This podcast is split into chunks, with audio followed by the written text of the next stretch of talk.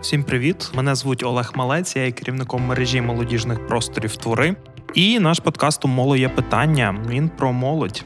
Розгортаємо нашу історію із е, спільнотами, із їхніми ідентичностями, з їхніми клеями, з їхніми договорами. І Є люди, які створюють, формують ці спільноти, які є драйверами позитивних змін. Так, в цьому сезоні ми хочемо говорити саме з ними. Подкаст «Умоло є питання реалізовується молодвіж центром Крапка Львів за підтримки фонду ООН в галузі народонаселення і виходить на радіо Сковорода. Другий епізод другого сезону Мале питання. І з нами у нас в гостях Ярко Болишин, керівник е, львівського осередку пласту. Я пам'ятаю своє якесь е, вже таке е, усвідомлене знайомство із пластом як молодіжною організацією, саме в контексті молодіжних організацій, саме з львівським осередком, і з контексту того, що це є найбільший осередок у світі. І воно так дуже гордо звучить. Тому вітання найбільшому осередку світі, найбільшій спільноті пласту у світі. Привіт, Ярко. Та привіт, Олег, привіт всім слухачам.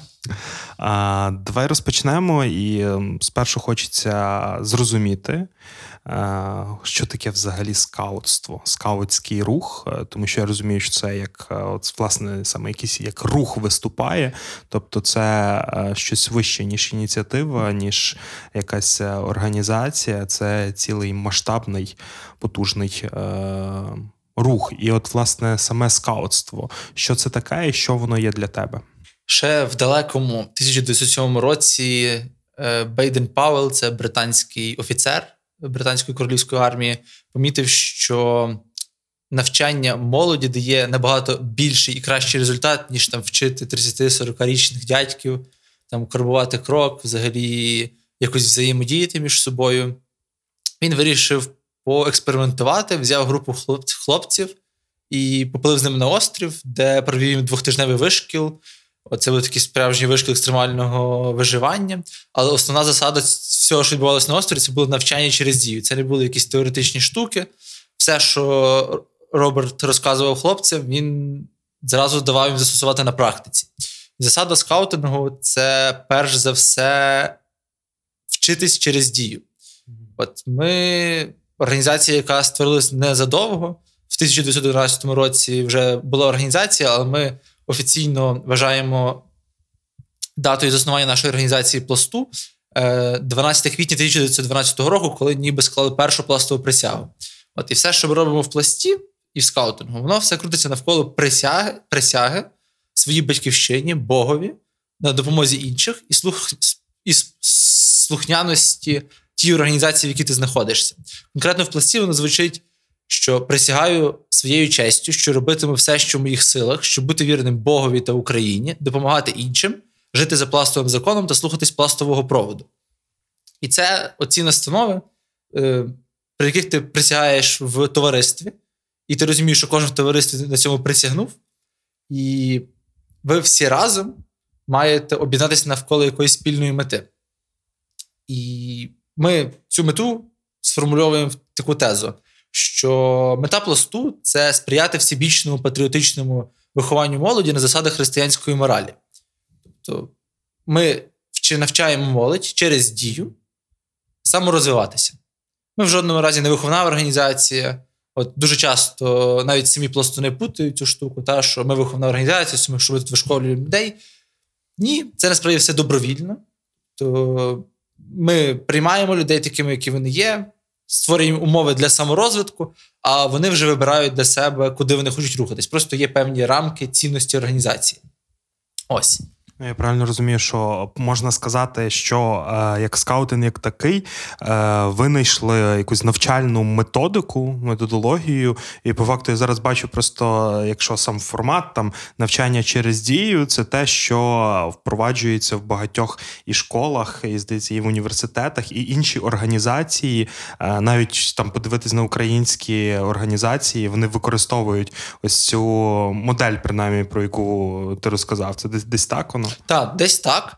Просто особливість скаутського руху це гармонія з природою. Пластуни і скаути в цілому це молодь, яка не уявляє свого життя без мандрів, без взаємодії з природою. І ключовою, е, ключовим піком взагалі виховної програми пласті це є пластові табори, коли діти і молодь виїжджає на два тижні для об'єднання з природою, коли вони відключаються від всього зовнішнього, там може сидіти без інтернету, навіть в 21 столітті такі досі є, що от діти приїжджають на табір і вони очищають себе від, від всього потоку інформації, який нас оточує, і і в них з'являється ресурс для того, щоб вивчати щось нове і практикувати, щось робити робити щось на благо інших. От наш, наш, наша програма побудована так, що ти живеш в такому товаристві, і це товариство працює для тебе, і ти працюєш на благо товариства.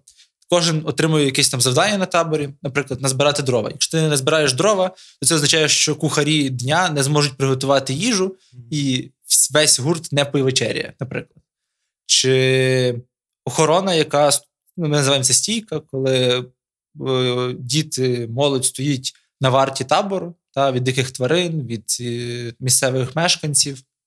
І якщо ти заснеш на стійці, або просто скажеш, я не хочу стійкувати, іду спати в намет, взагалі байдуже на те, що відбувається на таборі, то це може обернутися бідою для товариства, перш за все. І от що що це може нас навчити та, в організації? Це вчить нас відповідальності не лише за себе, не думати лише про себе, а думати про ближнього. От, якось так. Чим особливо для тебе, особисто для тебе є пласт? Зважаючи на ту позицію, в якій ти є, зважаючи на твій досвід е, в пласті багаторічний, е, зважаючи на оточення, що для тебе пласт? Ем, відповім, в принципі, як і всі пластуни, насправді. Е, один дуже поважний пластун Е, Юрій Старосольський колись назвав е, пласт великою грою. І це справді велика гра, тому що тут з моменту твого потрапляння до організації ти можеш спробувати себе в різних ролях. Я за 11 років е, членства в організації, це рівно половина мого життя зараз. Я спробував себе в дев'ятьох в дев'ятьох е, ролях, і в кож, в кожній я мав можливість проявити себе по-іншому. Чи це фінансова грамотність, чи це менеджмент, чи це о, там, управління соцмережами, SMM та якийсь мінімальний. А що є перемогою в цій грі? Що є перемогою в цій грі? Її немає. Тобто, е, ще ще згадаю про таку штуку, що от, третій обов'язок там звучало, що. Е, Е, слухатимусь пластового проводу та житиму за пластовим законом. Uh-huh. Пластовий закон це 14 точок, які насправді ніхто не виконує. То всі мають прагнути до ідеалу. Це в 14 точках описано ідеал молодої людини, що вона має вміти і знати, і як себе поводити. І ідеальної людини немає. Але кожен може, може прагнути нею стати. І, мабуть, перемога в цій грі є те, що ти виконуєш якомога більше цих точок в своєму житті, виконуєш ці цінності організації, яка тобі, які, які вона тобі дала, і використовуєш це в своєму повсякденному житті. Ми маємо таку візію, місію е, в суспільстві, що е, зміни в нас породжують е, якісні зміни в суспільстві. Коли, наприклад, там людина, яка прожила цю всю пластову програму, вона проникла з цими цінностями і бере їх як дороговказ в своїй якійсь діяльності за межами організації. Чи це універ, чи це робота, бізнес, політика. Ну, це стиль життя. Так, в якійсь так, мірі. Це просто я я ж також зі спільноти там географів, е, і в нас також є близькість до природи. Цієї цієї історії нас, от це от географія, це стиль життя. Тобто, що це воно проживає тебе десь докорінно і міняє, і робить таким, яким ти є. Та, і тому десь, десь такі пластуни е, вони є. Подкаст Умоли є питання, другий сезон. А скажи, от е, момент е, того, чим е, по факту зараз відрізняється пласт, скажімо так, в трьох точках існування пласту. Це там на момент створення, момент якогось зародження організації як такої, на момент, скажімо так, 22-23 лютого 22 року, і от зараз. В чому є різниця між трьома цими точками існування пласту? Ой, я не є якимось дуже хорошим істориком е, особливо пластової історії, є дуже багато втрачених фактів, тому що організація була п'ять разів заборонена на території України різними режимами, та, чи то поляками, чи то німцями, чи то Радянським Союзом. Але ну, дійсно багато фактів з історії пласту втрачені, і вони так передаються більше як поломаний телефон, можливо, щось зараз з цього міфи, е, але це більше легенди. От Все, що все, що я знаю, це переважно якісь легенди, а а фактів дуже мало. Е, пласт в 1911-12 роках він не був таким публічним. Це була спортова організація Пласт, е, де просто молодь залучали до активності в Галичині. Е, і там взагалі мало йшлося про Україну, тому що в Австрійській імперії це сприймалося би як сепаратизм, але це символізувало відродження української ідентичності. Одним з засновників е, пласту в Україні став син Івана Франка Петро Франко. Власне, перші взагалі пластові заняття в Україні були в домі Франка. Франко запрошував Петра з дітьми і давав їм приміщення, ресурси для того, щоб вони функціонували. І все крутилося навколо ідеї відновлення української державності. Пластуни після цього вступали масово в ряди українського січового стрілецтва, в Галицьку армію. В пізніші роки вже вступали в УПА. Е, багато пластунів були провідниками ОУН.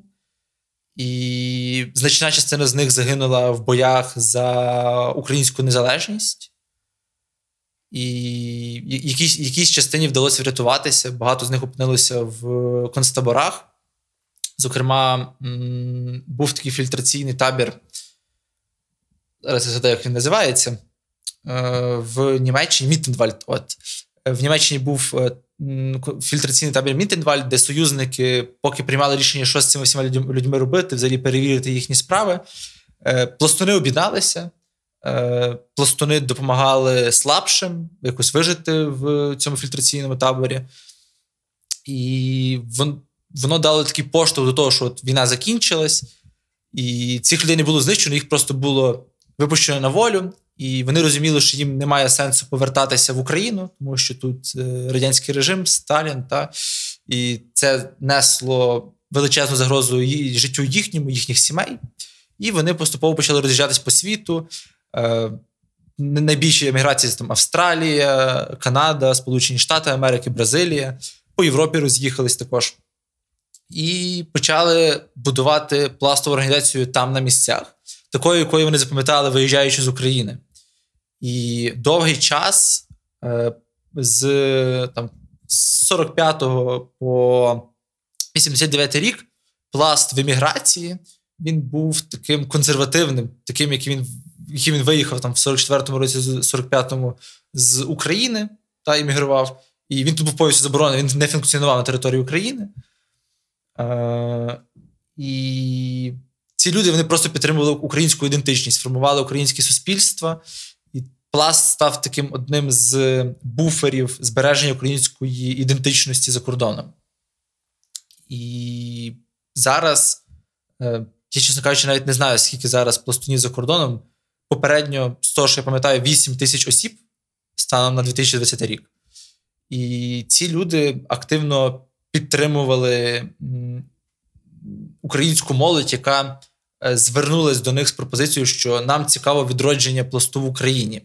З'явились люди, які просто знайшли в архівах інформацію про пласт, що є така організація молоді люди. Та Зокрема, одна з цих ініціативних груп це був теж туристичний гурток географічного факультету ЛНУ.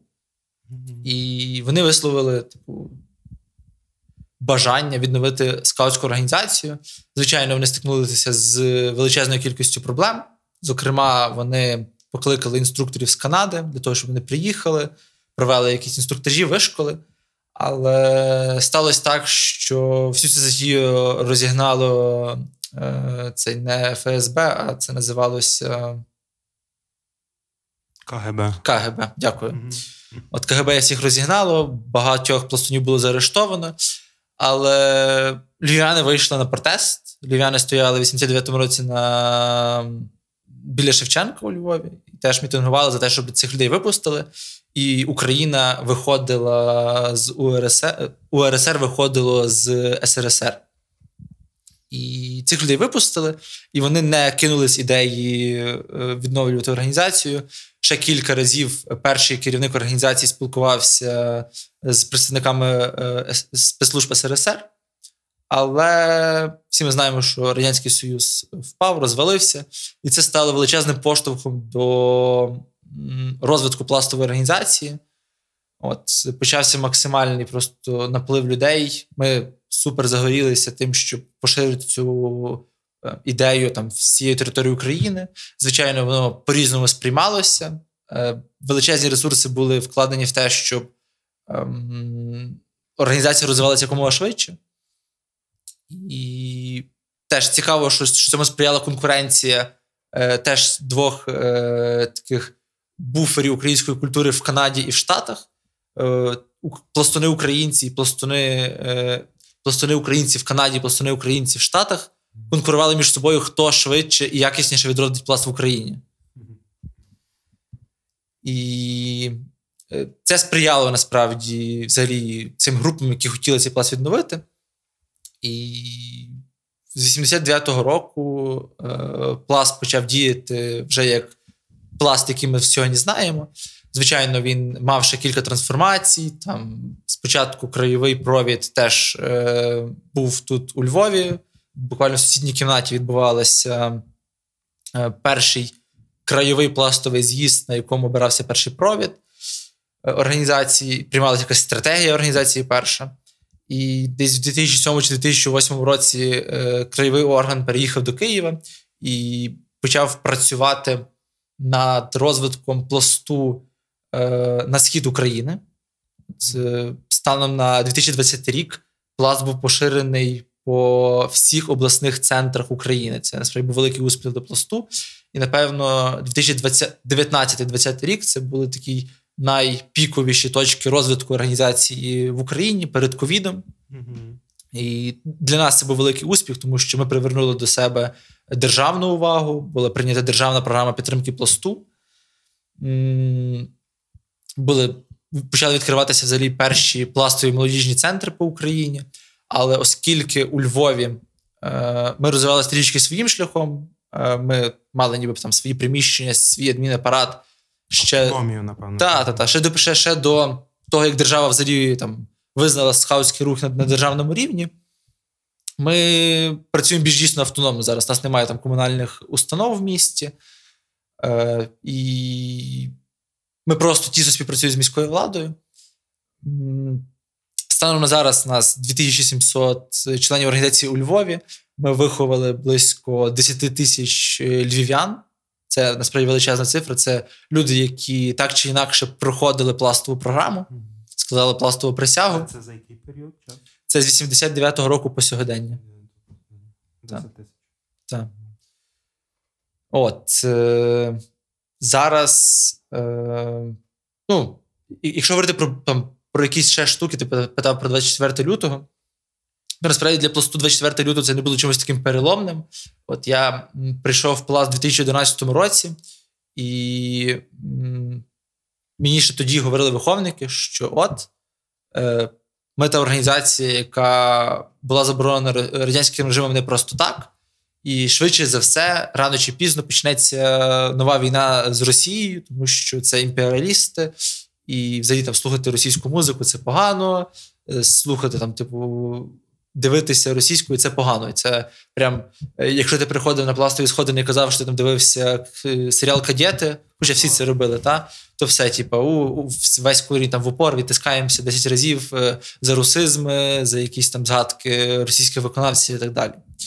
І ну, насправді мені не вірилось там в 2011 році, що можуть бути якісь рухи там з ну, війна з Росією. Та?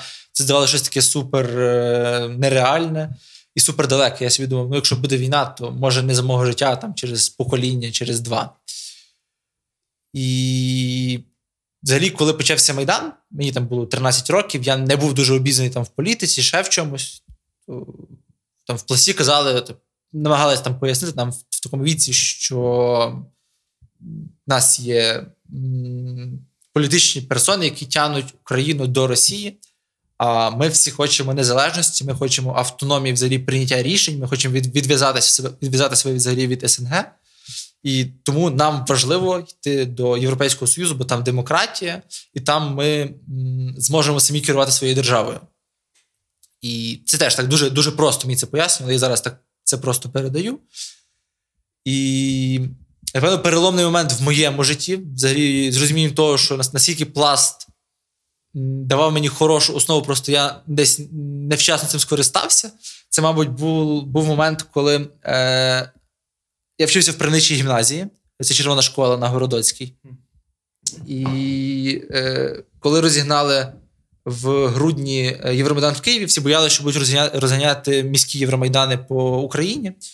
І сказали, що якщо Беркут почне розганяти Львівський Євромайдан, то відступаємо всі на Городоцьку, бо там велися ремонтні роботи в цей момент. Mm-hmm. І на подвір'ї цієї червоної школи лежала бурківка.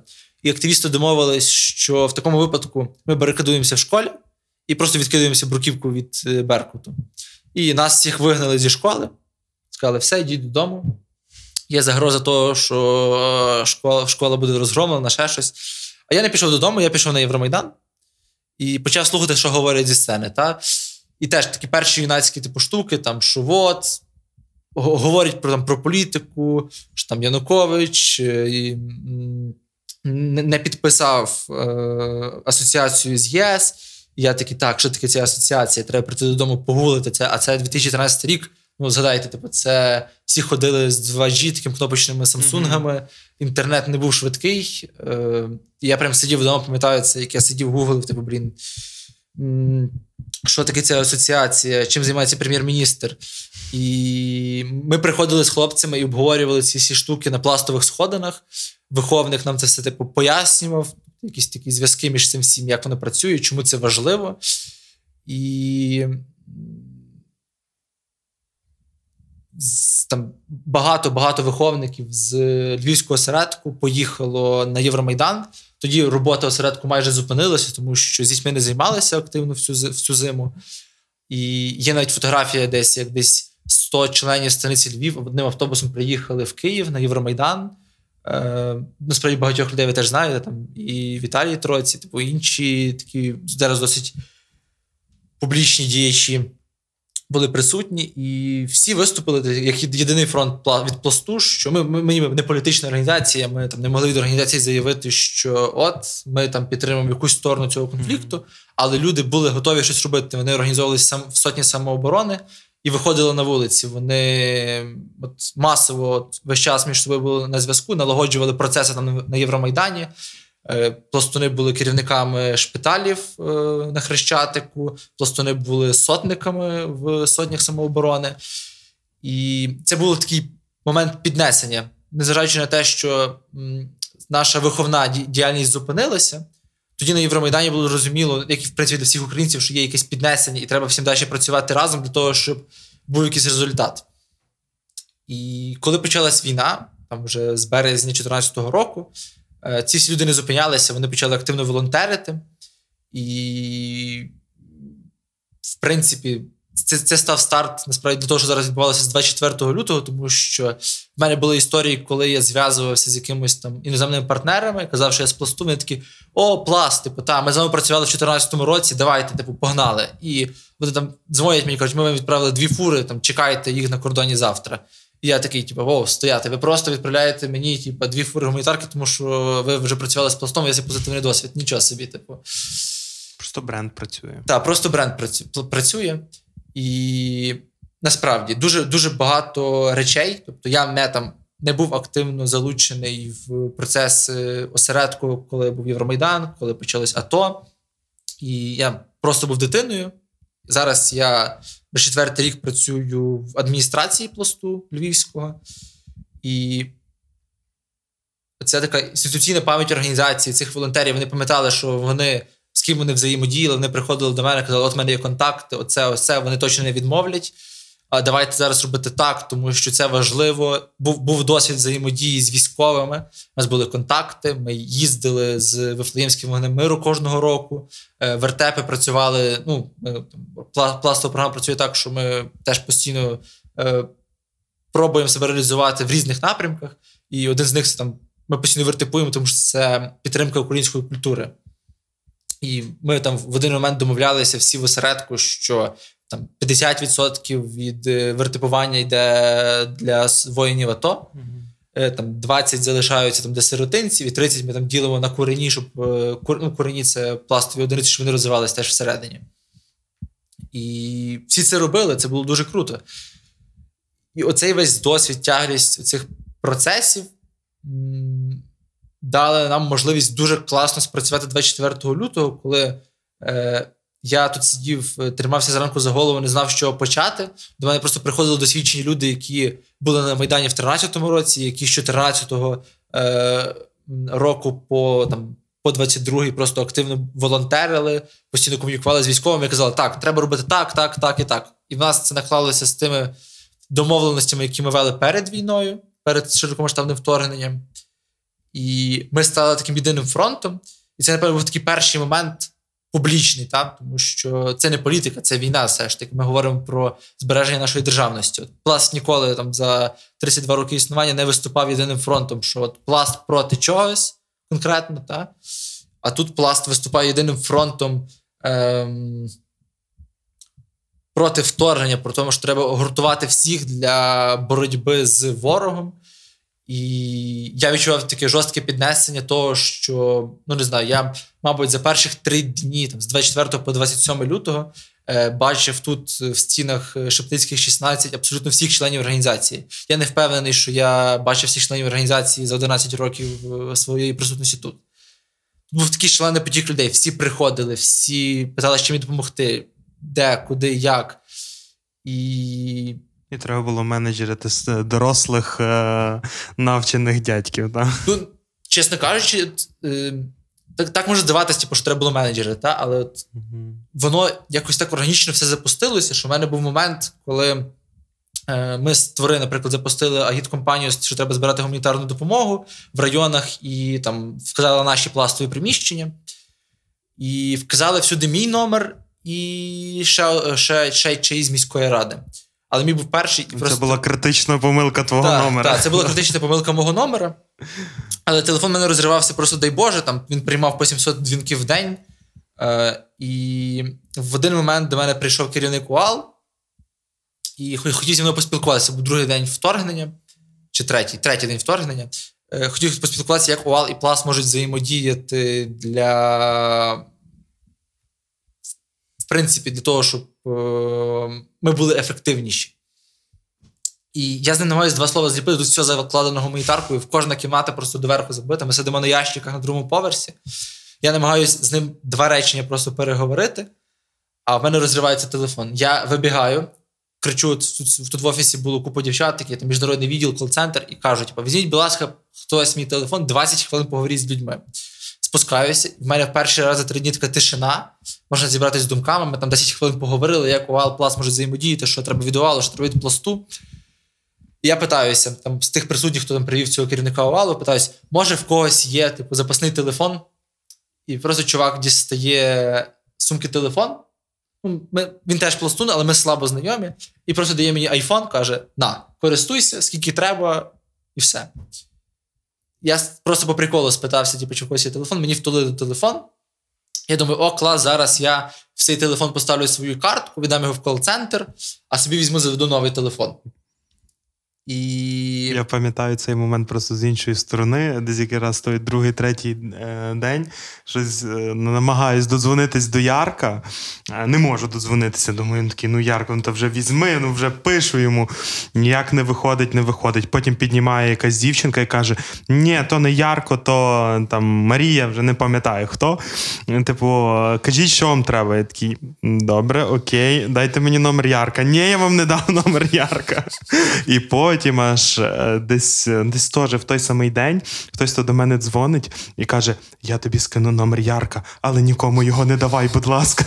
Такий, добре, дякую, скиньте мені номер Ярка. Та, та, там. І е, там, там прикол в тому, що е, питається мене ще цей керівник валу, Роман Тичківський, е, чим ще ми можемо бути корисні. Я дивлюсь на ці всі коробки, на яких ми сидимо, просто вже нема куди складати гуманітарну допомогу, там військова, гуманітарна, медичка. І кажу, ну нам без склад. І такий сидить цей чувак, який мені в телефон. Зараз, дві секунди, дзвінок. Алло, Сем, де ти є? А Сем, це теж член нашої організації, е, каже. Цей Сем йому каже: Я за 10 хвилин буду на Шептицьких. Добре, піднімайся на другий поверх, зараз будемо говорити. Ми ж 10 хвилин говоримо, приходить цей Сем. Цей е, Роман, який дав мені телефон, каже: Сем, треба склад. Давай, дзвони на фест, зараз будемо рішати. Сем дзвонить на склад, каже: пів складу, пласту, розвезіть там все, заберіть все наше, каву на третій полиці. Ми зараз приїдемо дивитися. Я дзвоню Андріану, який теж в цей момент відповідав за розгрузку е, всієї гуманітарної допомоги на вулиці і складання її сюди, щоб її сортувати і потім відправляти. За, за таку логістику, ніби в, в межах штабу. Андріан, треба їхати на склад. Він прибігає, у нас така нарада, типу чік-чік-чік, все само організувалося. Всі там зразу всі прийняли, хто куди їде. Поїхали дивитися на склад. Я піднімаю сюди в офіс, намагаюся знайти свій телефон. Питаюсь, де мій телефон? А ми вже, типу, зробили його твій телефон розмножили на 5 номерів і зробили з нього кол-центр. І я, ну, мене не було хвилин 30, а люди самоорганізували і зробили кол-центр на 5 телефонів. От в мене є фотографії, як вони сидять там в сусідній теж кімнаті, і просто нон-стоп відповідають. Тобто там вони догадалися, що, типу, що один телефон не встигає приймати всі дзвінки, тому що дійсно дзвонили по три рази. От Олег каже, що там він не міг додзвонитись, тому що там реально ну, один телефон постійно з кимось спілкувався, було по три вхідних одночасно. І дівчата, типу, догадалися, що треба там розділити цей номер, прокомунікувати назовні зі всіма, що в нас тепер не один номер, а там їх п'ять. І воно пішло, пішло, поїхало. Ми там розвішали ці оголошення по всьому місту, до сих пір насправді висять. І це давало такий ефект е, всезалученості, тому що е, до мене дзвонили пластуни з різних напрямків, що от ми веземо машини за кордону, а ми там е, розклеїмо оголошення, ми там зустрічаємо ВПО на вокзалі, що нам робити? І я, типу, ніби намагався це все менеджерити, але насправді, якби люди не самоорганізувалися, от багато чого б не вдалося зробити.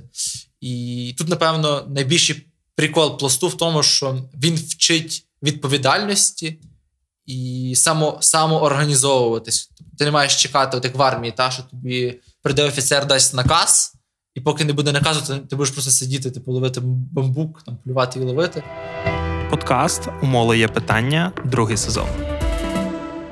Взагалі, ця самозарадність українського населення, української молоді, вона якраз мені здається була вкрай е, визначальною в тому, що в перші дні ми справилися. Так, так. Ми відбилися.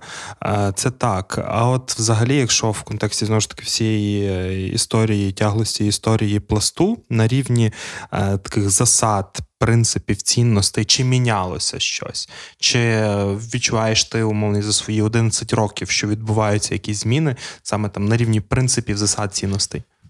Е, якщо чесно, то нічого не змінювалося. Ставало, напевно, більшої любові до батьківщини, тому що, як я вже сьогодні згадував, е, пласт е, на початку не мав можливості е, формулювання своїх ідей так, що це любов до України, тому що це проходилося як сепаратизм в Австрійській імперії. І оця присяга, яку ми знаємо сьогодні, вона там кінцево сформувалася десь в 40-х роках, якщо я не помиляюся, вже під час Другої світової війни. І з, того часу вона не мінялася. І багато правильників, правильники це такі напрямні діяльності організації і цінностей. Вони описані власне в еміграції в 60-х, 80-х роках е, 20 століття. І з того часу вони дуже рідко змінюються. Е, І незважаючи на те, що ми там ростемо кількісно і якісно, ми все одно залишаємося на тих самих цінностях. Е, Ми часто дискутуємо про зміну цінностей, про те, що світ рухається вперед, і ми маємо рухатись вперед. Але ідея скаутингу була настільки передова, що багато в чому вона досі залишається потрібною і актуальною. Тому поки що ми якихось там змін в цінності не вносимо. Ми вносимо лише зміни в програми, щоб вони були.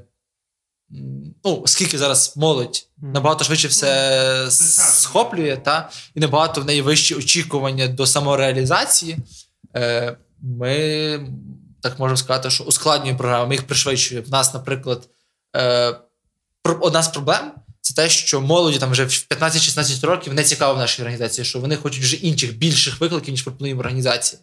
От ми зараз ми зараз працюємо над тим, щоб змінити програму так, щоб вона закінчувалась е, 18 років якимись супер крутими великими проектами для молоді, і щоб молодь могла це вписувати в собі як в досвід там, в, в роботі і так далі.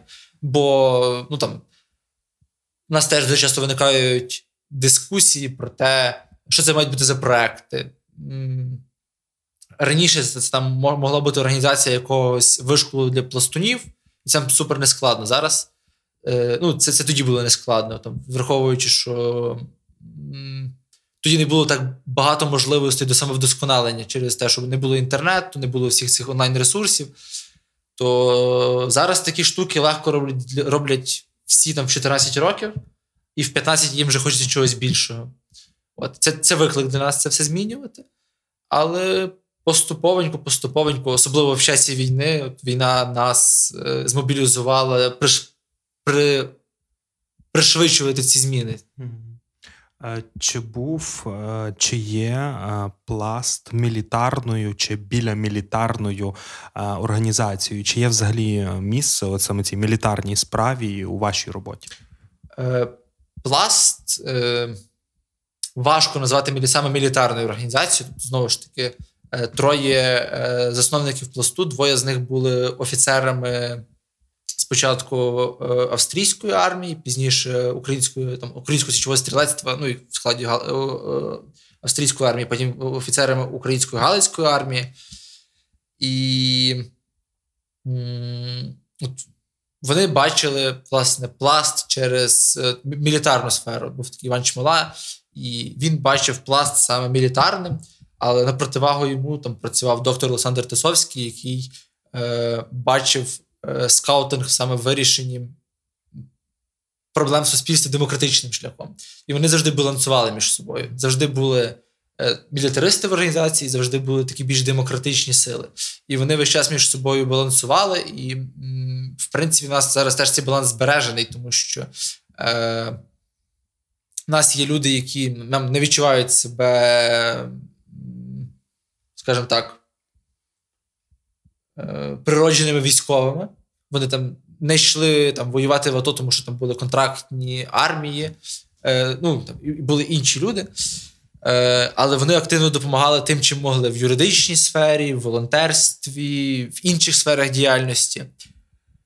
А крім цього, в нас є ціла реферантура військового пластування. Це власне один з напрямків пластової виховної програми добровільного. Та? Будь-хто в організації може спробувати себе в військово-патріотичній сфері. Зокрема, я, наприклад, двічі був учасником військово-патріотичного табору Легіон, е, де пласт співпрацює з військовими, де пласт ніби привчає молоді е, військові традиції. І ця штука діє. Є дуже багато саме мілітарних традицій, збережених в пласті. І дуже багато людей, які там себе не вважали мілітаристами, військовими, пішли добровольцями е, там із 2014 року, і з 24 е, лютого. От станом зараз саме е, з Львівського осередку 87 людей є в Збройних силах України. І це близько 600 людей з України. От, І і знаємо, що станом на сьогоднішній день загинуло 17 пластунів. От, тому... Ну, але Пласт ніколи собі не ставив за ціль за місію створення там якогось військового підрозділу, умовно кажучи. Mm. Тобто ця ця складова мілітарна вона ніколи так і не не, не переважила. Е, Скажімо так, е, я не можу про це говорити експертно, але не так давно е, Пласт мав свій підрозділ в е, Збройних силах України. Так, і в нього були лише пластуни і діяли засади пластових цінностей в підрозділі. і він дуже ефективно працював е, на сході України. От я просто не можу це називати, тому що це така більше секретна інформація державного рівня. От. А, таке, що це секретне, то воно завжди цікаво. Але але такі практики були, навіть зараз е, такі теми піднімали, щоб створити саме військовий підрозділ, е, військовий підрозділ в Збройних сил України, де були б тільки пластуни.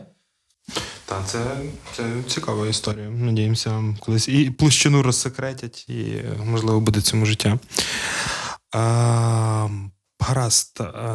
Взагалі, чому, от за рахунок чого із пласт приніс цю більш сторічну історію свого існування як інституція? Що, на твою думку, дає оцієї сили стало продовжувати існувати?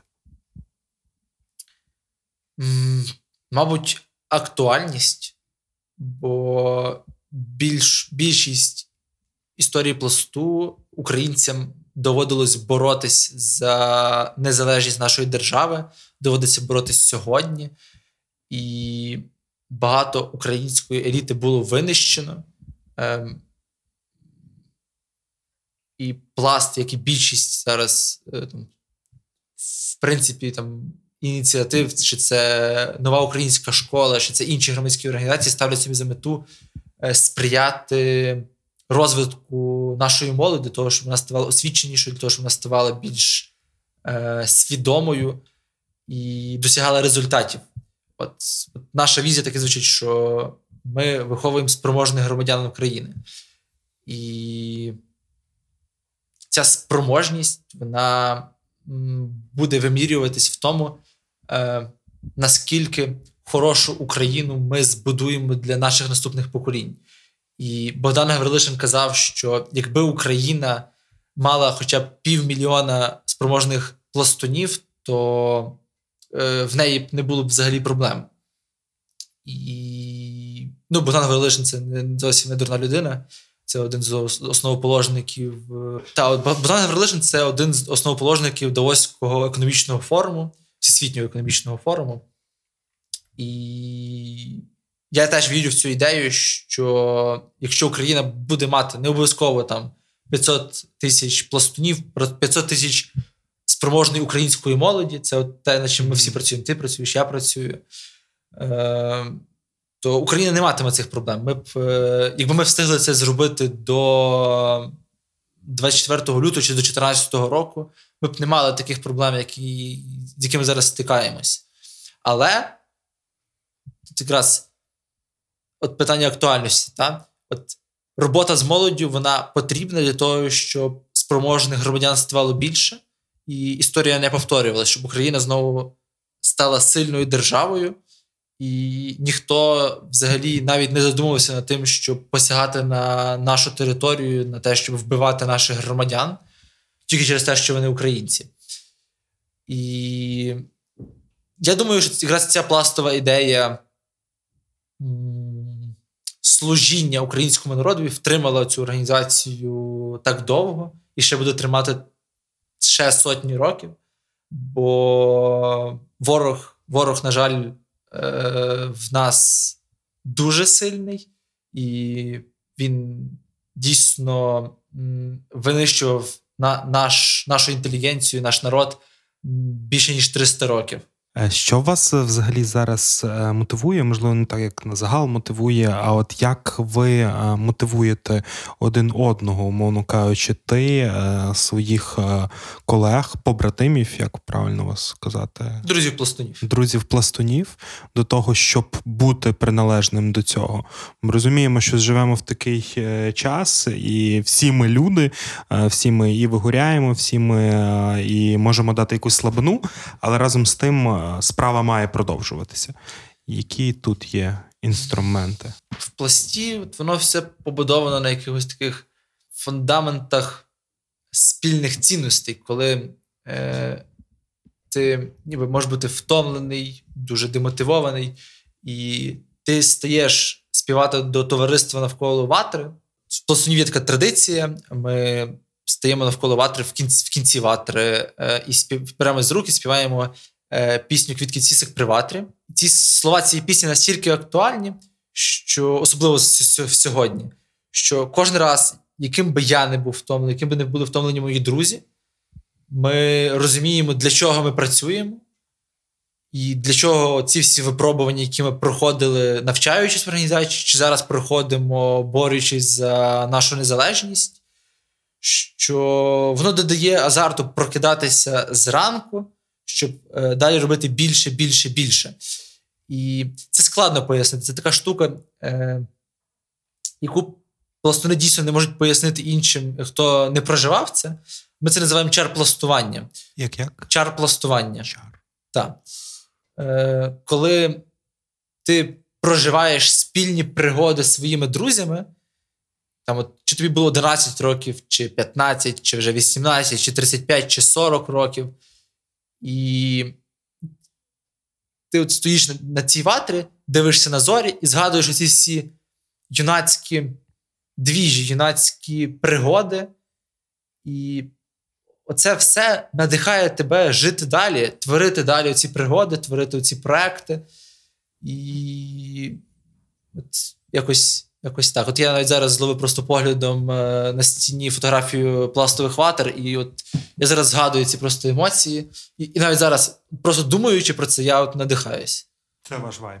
Так, це наш вайб. Це гарно. А, Окей. А, У вас так точно вже з початком війни з'явились нові партнерства. Якісь е, з тими, з ким ви там, до того ніколи не взаємодіяли, з кимось організаціями чи людьми. І отут е, як відрізняються ці е, нові партнерства вже в часі війни від тих, які були до у вас? Чи є якась відмінність? Якщо чесно, то ці партнерства. Є партнерства, які укріпли навпаки, вони змінились, mm-hmm. трансформувались зараз в боротьбу з Росією, але вони укріпли. Ми знайшли багатьох собі хороших друзів, е, з якими ми реально пліч у пліч працюємо над е, перемогою. Це деколи дуже неочікувані для мене друзі і партнери. От е, Мені деколи, коли приходить там подяка від Олександра Вілкола, я в шоці. От Просто, та? Ну, Ми допомагаємо там, помагали. Ну, на стіні не висить цієї подяки. Ми просто сидимо в кабінеті в Ярка, і тут немає. Подяки від Вілкола. Так, ну, Ми взаємодіємо з дуже багатьма різними структурами і з державою, там, там, зокрема, ДСНС, військово-цивільної адміністрації, і взаємодію з дуже багатьма волонтерськими організаціями. Хоча ми настільки різні, ми в мирний час займалися настільки різними векторами діяльності, але зараз нас об'єднала спільна проблема, і в нас настільки хороші спільні відносини, що е, ми просто можемо зустрітись десь в Києві, живу познайомитись. Ми от, там познайомились в лютому березні в телефонному режимі. І Отак, от до червня-липня е, ми просто працювали в телефонному режимі на повній довірі один до одного, і потім десь в липні зустрічалися на каву, знайомилися, і виявляють, що це насправді дуже круті люди, які дуже сильно е, топлять за свої громади десь там на сході України, які максимально круто налаштовані е, по-українськи, які займаються тим самим, що там ми займаємось тут, просто там на сході. І це для мене було таке відкриття цих партнерств, цих проукраїнсько налаштованих людей, які ну, вони горять тим, щоб зараз втримати все, що в них було там на сході. От Навіть вони багато з цих людей втратили домівки, але вони далі працюють для того, щоб тут от перемагати кожного дня рухатись вперед е, за Збройними силами України. Зокрема, в нас є розкажу просто про ініціативу Український благодійний альянс. Це, напевно, наші найбільші партнери. Ми там спільно з Українською канадською фундацією і з Українським благодійним альянсом е, вже більше 40 тисяч продуктових наборів відправили саме на Харківщину. Е, от, якщо бачите, там в мене стоїть цей сухпайок армії Росії. Mm-hmm. Ми відправляємо е, сухпайки такі для для цивільного населення. Вони відправляють якісь сувеніри, типу таких. То цей сухпайок привезений з Ізюму і недавно звільненого. І от Український благодійний альянс фактично в другий день е, вже був там з цими боксами. І я в шоці. Тобто, я я коли дивлюсь на цю людину, яка там зразу за військовими вривається типу, в Ізюм для того, щоб рятувати цивільних, допомагати от знедоленим, які не змогли покинути тимчасово окуповані території. І наскільки ці люди там це щиро роблять, от просто Альянс це один приклад, та, але я говорю зараз в загальному про всіх там і про Запорізький напрямок, і про Донецький напрямок. Ці люди настільки цим горять, що мені хочеться дедалі більше допомагати. І я впевнений, що наші партнерства і наші відносини продовжаться після війни, можливо, в іншому контексті, з іншими проектами. Але я хочу з цими людьми взаємодіяти. Я хочу їх запрошувати до Львова, е, спілкуватись з ними, пити з ними каву, тому що без цих людей б нічого не вийшло. Пласт, на жаль, е, скажу так, мене там побіг в центральному офісі пласту, але пласт е, не є настільки добре розвинений на сході, щоб е, налагоджувати ці всі гуманітарні питання там на місцях. От ми просто подружилися з сильнішими громадськими організаціями на місцях, і оці наші альянси дали можливість врятувати ну, мільйони людських життів. Це, я не хочу перебільшувати, але десь десь так і є. І крім цього, багато іноземних партнерств, які постійно дотують нашу е, діяльність, які постійно донатять кошти, чи це на мілітарні потреби, чи на гуманітарні потреби, які підтримують наші ініціативи, готові вислухати, які готові допомогти знайти інших нових партнерів, коли не можуть допомогти. І от оці ці партнерства вони фантастичні, вони збудовані на одній ідеї зараз врятувати Україну, перемогти ворога, і після цього розберемося. Вони не побудовані на якійсь типу взаємовигоді. Ми працюємо просто на перемогу. От я, я не вимагаю нічого від Альянсу, Альянс не вимагає нічого від пласту, але ми спільно розуміємо, що наша спільна дія рятує людське життя. Подкаст у Моли є питання, другий сезон. Ти вже десь е, згадав, але давай на цьому ближче зупинимося. Яка зараз є взаємодія, умовно кажучи, львівського пласту із іншими осередками пласту, так і з е, національним офісом? Тобто, як ви зараз взаємодієте? Насправді, е, наша співпраця є досить складною. Теж мене зараз можуть побити, напишуть на мене цей, наші внутрішні пабліки статтю. Але е, Львів певний час дуже дуже сильно конкурував з центральним офісом Пласу, поки він був у Львові. Бо Львівський офіс з національним офісом, коли були е, Так, обидва у так, так. Львові. Ага. дуже конкурували, і через це якраз офіс переїхав в Київ і почав розвивати пласт там в Києві, почав розвивати пласт е, далі на схід, на південь. І після цього був такий дуже дуже довга пауза в відносинах. Там проводи дуже так насторожно один до одного ставились. І зараз м, пласт це велика організація, нас близько 11 тисяч в Україні. І є порізно налаштовані люди. Десь вони більш е, право налаштовані, десь більш ліво налаштовані. І коли ми з'їжджаємося на якісь краєві пластові з'їзди, е, виходить така каша, типу, немає якоїсь єдиної хвилі, єдиного бачення розвитку організації. Всі тянуть кудись в свою точку.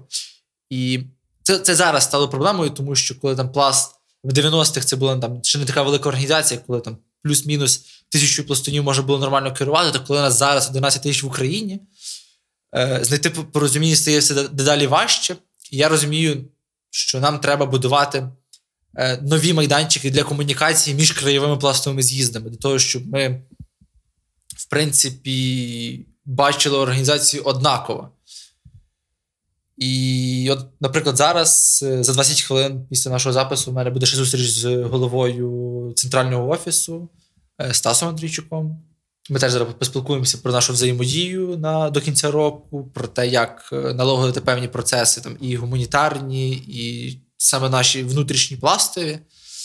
І насправді, насправді, якраз війна зблизила мене як керівника львівського осередку з головою, наприклад, Мгм. центрального офісу. Ми так спілкувалися раніше там е, по якихось внутрішніх штуках, а там, типу, е, піджени, будь ласка, свою там бухгалтерію, бо в нас там щось горить. Якісь такі були чисто технічні штуки, ми один одного просто підганяли.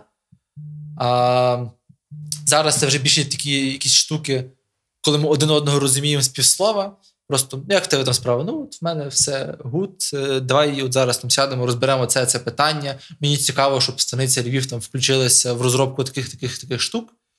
І мені насправді, як голові організації Львівського осередку, це важливо, тому що я відчуваю якусь включеність в розвиток е, всієї організації, і я можу до цього підтягувати інших людей. Коли я там розумію, що є комунікація з центральним офісом, то я можу цю комунікацію будувати з членством для того, щоб членство е, розуміло, що відбувається в, ці, в цілому пласті в організації, в всі, всі, пласті в Україні. От. І знову ж таки, війна нас багато в чому згартувала. Наприклад, багато е, людей переїхало там з східних осередків до Львова, там Франківськ, Тернопіль. Е, І ми зараз з ними намагаємося взаємодіяти, підтягувати їх на наші події, акції. І вони до нас так приходять: Вау, станиці Львів, вас тут так класно. Тут приходять в офіс. Та, і, Мгм. ну, там, на сході, звичайно, такого немає, тому що там осередки створились 2-3 роки тому. В них там, там одне якесь невеличке приміщення, а їм тут все так подобається, і вони так кажуть: блін, вас тут класно. Ми обов'язково відвоюємо Краматорськ, повернемось і хочемо такий самий офіс пласту е, в Краматорську, там в Слов'янську, в Донецьку. І я вірю, що е, пласт після нашої перемоги зможе об'єднатися. От весь цей кривий, кривий провід. Ми, всі ці люди, які змогли подивитися на пласт з іншої сторони, об'єднаємося для того, щоб збудувати пласт на всій території рівномірно, так як ми цього хотіли, і ми могли розвивати молодь в кожній громаді нашої держави. Окей, якщо за межами, тобто осередки є також і в інших країнах. Чи є тут зараз якась взаємодія і взагалі там реакція осередків з-за кордону на ті події, які відбуваються в Україні? Звичайно, е, насправді значна частина гуманітарної допомоги е, їде в Україну лише завдяки зусиллям пластунів, які лобіюють е, питання е, війни в Україні в себе на місцях. Вони виходять на акції протесту, вони організовують е, мешканців тих держав, де вони зараз проживають, е, для гуманітарної допомоги, для платіння сіток, для виробництва свічок, для інших різних проєктів, для того, щоб постійно привертати увагу світу до подій в Україні. І вони дуже багато зробили для того, щоб е, провести там, наприклад, пластові табори цього року за кордоном. Бо більшість таборів, які мали проводитися в Україні, проводились цього року за кордоном. Ці люди зробили колосальну роботу для того, щоб е, організувати табори на місцях, де набагато жорсткіше законодавство. Вони це все пролобіювали, домовились, організували на місцях, і наші діти туди приїхали, відбули цей пік пластової програми і повернулись сюди. І так само, от просто якщо заглиблюватись в історію, то раніше м, всі рішення в пласті приймалися пластунами, які були за кордоном. І е, пласт в Україні дуже довгий час не, м, не мав своїх лобістів в світовому проводі організації. Це головна пластова булава. Вони там збиралися і вирішували якісь питання, як має розвиватися пласт, але з призми того, як він розвивався за кордоном, а не в Україні. І це теж створило багато міскомунікейшенів і складних процесів, і пласт багато в чому насправді в Україні розвинувся по-іншому, тому що воно не працювало, так як нам говорила головна пластова булава. І зараз е, теж для нас викликом, який вже зараз реалізовується, буквально два чи три роки тому, е, вже значна частина проводу світового пласту це були люди з України. І є тенденція до того, що наступний світовий провід буде повністю представлений українським проводом, людьми, які е, будуть казати, як має розвиватися пласт світі на основі того, як він розвивається в Україні, тому що більшість пластунів е, є в Україні. От, ну і не може так бути, що скаутська організація, е, яка присягає вся на вірність Україні, розвивається е, з позиції тих людей, які не мешкають в цій країні. Що для тебе і загалом для пласту є відповідальністю? От що є вашою відповідальністю? Е, нашою відповідальністю е, є пластовий закон, про який я згадував сьогодні. Це є абсолютно все, за що ми беремося, ми розуміємо, що ми це беремося від імені організації. Навіть зараз я сиджу в пластовому однострої, і для мене це велика відповідальність. І я не можу там використовувати ім'я пласту в якихось лихих намірах. Я можу лише е, робити хороші добрі, добрі діла. Та? Я можу спонукати всіх е, робити якомога краще від імені організації. Е, це, напевно, така найбільша відповідальність типу, бути пластуном. Та? Коли ти присягнув на вірність чомусь і потім не зрадити цьому. Тому що це не все життя. Типу, ти от присягаєш на вірність цим цінностям, і воно веде тебе все життя. Якщо ти це порушив, то це такий. На рівні ви, гріха. Так, викликає викликає в тобі дисонанс. От, е, ну, Зокрема, там у Львові на Личаківському кладовищі є пам'ятник пластунам, що не зламали своїх присяг. Там вибито імена більш ніж 900 осіб, які так чи інакше поклали своє життя, борючись за незалежність України. І, напевно, типу, найбільша честь типу, для пластуна це покласти своє життя е, для того, щоб українська держава, український народ розвивалися.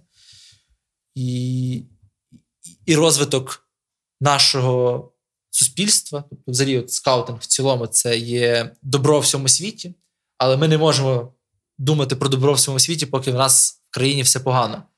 І ми не можемо думати про добробут в всій країні, поки в нас погано в нашій, в нашому місті. Ми не можемо думати про добробут е, в нас в місті, коли в нас все погано в себе вдома. І для нас відповідальність це кожного дня робити так, щоб було добре в тебе вдома. Якщо в тебе все добре вдома, то робити так, щоб в тебе було добре в місті. Якщо в тебе все добре в місті, то робити так, щоб було добре в країні. І коли буде в країні все добре, ми будемо робити так, щоб все було добре в світі. Який ваш маніфест цьому світу? От про що ви хочете кричати і достукуватися? Як і всі скаути, будь готовий. Це гасло, яке придумав Роберт Бейден-Пауелл, про яке я теж згадував. Якщо ти скаут, то ти маєш бути готовий до будь-яких викликів в житті. І от в нас пластовий обіт це пісня, яка співається після складення пластової присяги. Це я працю і недолю, всі злидні недолю, прийму як завдання великої гри. І от це, напевно, наш маніфест. Ці рядки це приймати всі невдачі, всі злидні недолю як завдання великої гри. Гарно. На завершення, е, хоча, напевно, що цим би треба було і завершити, але в мене є питання, яке ну, я просто не можу не задати. Е, Ярко, чого ви зимою ходите в шортах? Е, цікаве питання. Дискусійне. Ну, холодно ж. Холодно, правда. Я насправді не маю якоїсь однозначної відповіді на це запитання. Це традиція більше. Та? Тобто є е, парада уніформи. Там от в Шотландії е, навіть військові ходять в їхніх кілтах, mm-hmm. теж зимою це так прийнято. І в нас це теж більше як традиція. Весь наш однострій це традиція. Це Він насправді схожий дуже до офіцерського однострою січових стрільців. Шеврони, які тут зображені, все схоже на традиційний однострій вояка січового стрілецтва. І ці гетри, які ми носимо, штуци, ми це називаємо, це теж частинка однострою. Якщо подивитися там на вояка е, січового стрілецтва чи австрійської армії, вони теж носили ці штуци, це їхній захист е, від ожини, від якихось колючок. І От, чому саме шорти? Мені важко сказати. Це така традиція. Звичайно, ми теж намагаємося від неї відійти. Ми там, типу, кроємо штани і всяке таке, але це це теж така штука, яка скоро відійде на задній план, бо. Бо зими холодніші стають. Зими стають холодніші, але я коли прийшов в пласт, е, навіть питання однострою, воно було таке досить складним, тому що ну, в цей момент ми теж не були ще такою великою організацією, щоб шити собі там наймати якесь виробництво, шити собі величезну партію одностроїв. І от коли я прийшов в пласт, це була невеличка крамничка, коли дві жіночки сиділи і шили на одній швейній машинці ці всі однострої для нас. Це була така собі найкраща тканина, і брали вони за зразок власне викройки з 20-го століття. По покрій одягу, тому що тоді технології не дозволяли шити одяг, так як е, як зараз його шиють. І вони брали ці старі викройки, зшивали їх, і от виходили шорти, штуци, е, сорочка. І що і що з того виходило? Ну, Що виходило, то ми купували. Так сталося, що Нострі став таким. Е, Я маю надію, що зовсім скоро ми там ну, вже нас вже сучасні шили сорочок. У нас є вже проекти штанів, просто вони ще не, не війшли в масову моду. Дякую. Дякую, Ярко. Говорили ми сьогодні з ним, з Ярком Булишним, керівником Львівського осередку пласту, про скаутство, про їхній рух, їхню ідентичність, те, що їх поєднує, і яким є їхній договір. А так то подкаст Моло є питання реалізовується молодіжцентром.львів. За підтримки фонду ООН в галузі народонаселення ООН виходить радіо Сковорода. Тож я вас закликаю слухати цей випуск та інші випуски цього подкасту, бути вільними, бути хоробрими, бути такими, які би ми маємо бути, якими ми в принципі і є. Вірте в Україну, вона обов'язково переможе. Дякую, Олег, тобі за розмову і всім па-па. Па-па. Всім привіт! Мене звуть Олег Малець, я є керівником мережі молодіжних просторів твори. І наш подкаст у моло є питання. Він про молодь. Розгортаємо нашу історію із е, спільнотами, із їхніми ідентичностями, з їхніми клеями, з їхніми договорами. І Є люди, які створюють, формують ці спільноти, які є драйверами позитивних змін. Так, в цьому сезоні ми хочемо говорити саме з ними. Подкаст у моло є питання. Реалізовується молодвіж центром крапка Львів за підтримки фонду ООН в галузі народонаселення і виходить на радіо Сковорода.